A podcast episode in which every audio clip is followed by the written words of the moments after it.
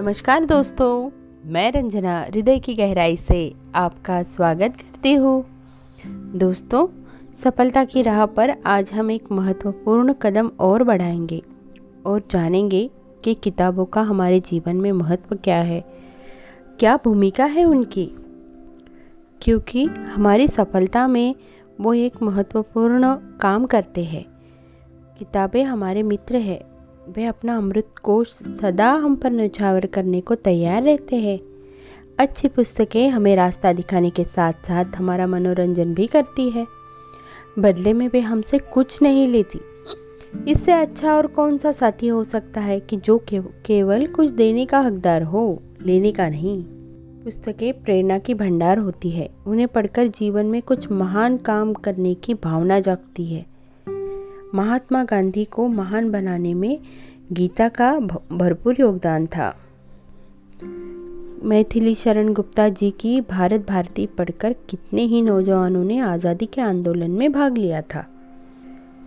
पुस्तकें ही आज की मानव सभ्यता के मूल में हैं। पुस्तकों के द्वारा ही एक पीढ़ी का ज्ञान दूसरी पीढ़ी तक पहुँचते पहुँचते सारे युग में फैल जाता है। और कहा जाता है, पुस्तकें प्रकाश गृह है, जो समय के विशाल समुद्र में खड़ी की गई है। यदि हज़ारों वर्ष पूर्व के ज्ञान को पुस्तकें अगले युग तक न पहुंचाती तो शायद एक वैज्ञानिक सभ्यता का जन्म न होता। पुस्तकें किसी भी विचार, संस्कार या भावना के प्रचार का सबसे शक्तिशाली साधन है। तुलसी के रामचरित्र मानस ने तथा व्यास रचित महाभारत ने अपने युग को तथा आने वाली शताब्दियों को पूरी तरह प्रारंभित किया। आजकल विभिन्न सामाजिक आंदोलन तथा विविध विचारधाराएँ अपने प्रचार प्रसार के लिए पुस्तकों को उपयोगी अस्त्र के रूप में अपनाती है। दोस्तों, पुस्तकें मानव के मनोरंजन में भी एक परम सहायक सिद्ध होती है। मनुष्य अपने एकांत क्षण पुस्तकों के साथ गुजार सकता है। पुस्तकें के मनोरंजन में हम अकेले होते हैं, इसलिए मनोरंजन का आनंद अधिक गहरा होता है। इसलिए किसी ने कहा है, पुस्तकें जागत देवता है। उनकी सेवा करते तत्काल वरदान प्राप्त किया जा सकता है। और एक महत्वपूर्ण बात, पुस्तकों में हमें ज्ञान की प्राप्ति होती है। पुस्तकों के माध्यम से ही हम तरह तरह की बातें जान सकते हैं। अच्छी पुस्तकें हमारे लिए बहुत लाभदायक होती है। इस प्रकार की पुस्तकों में हमें अच्छी और नई नई बातों की जानकारी मिलती है। हमारा ज्ञान बढ़ता है। अच्छी पुस्तकें सबसे अच्छी दोस्त होती है। मैं हमेशा से अच्छी पुस्तकें पढ़ पढ़ती हूँ। और कहा जाता है दोस्तों, जो लीडर होते हैं, वो हमेशा रीडर होते हैं। और प्रत्येक छात्र को अच्छी और शिक्षाप्रद पुस्तकों का अध्ययन करना चाहिए। इससे विद्यार्थियों के चरित्र निर्माण पर गहरा असर पड़ता है। इस पुस्तक को पढ़ने से धर्म के गहरे मार्ग पर चलने की सीख मिलती है। किताबें व्यक्ति के जीवन का एक महत्वपूर्ण अंग बन चुकी है।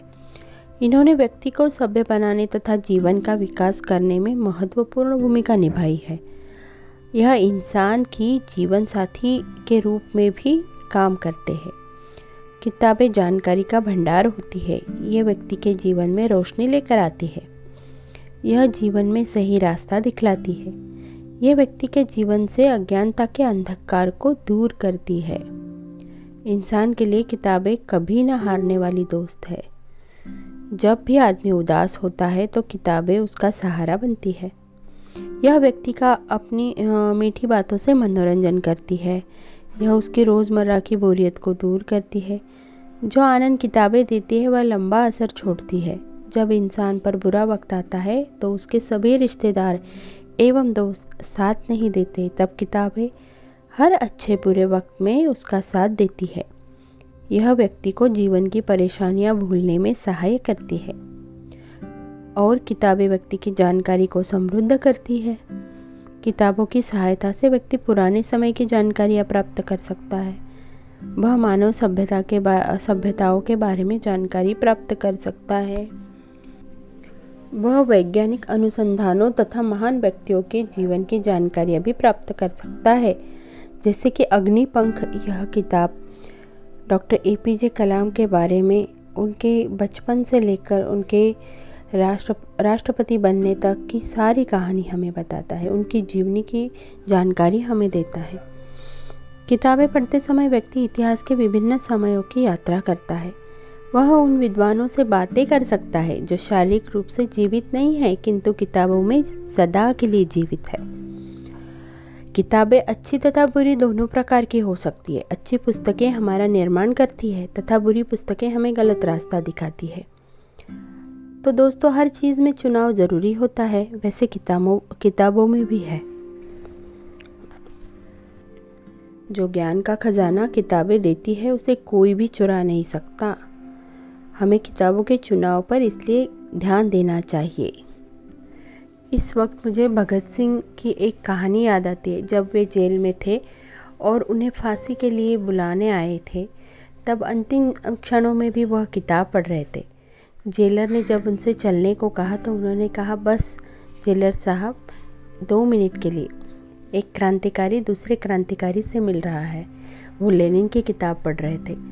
और उन्होंने बस थोड़े, दो दो मिनट में, पाँच मिनट में अपनी किताब पूरी की और वो फांसी के लिए चल दिए।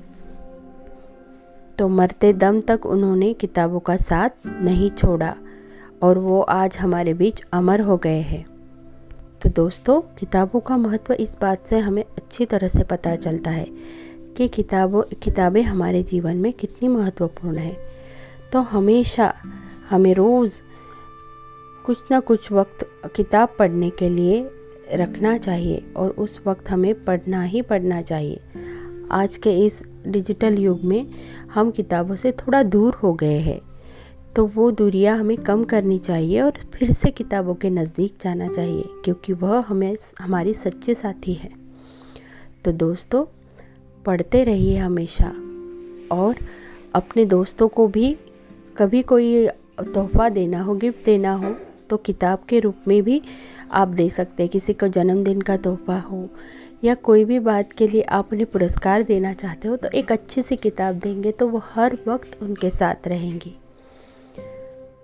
इसी से हम किताबों का महत्व समझा सकते हैं सबको और सबके जीवन में यह अनमोल अनमोल तोहफा ला सकते हैं।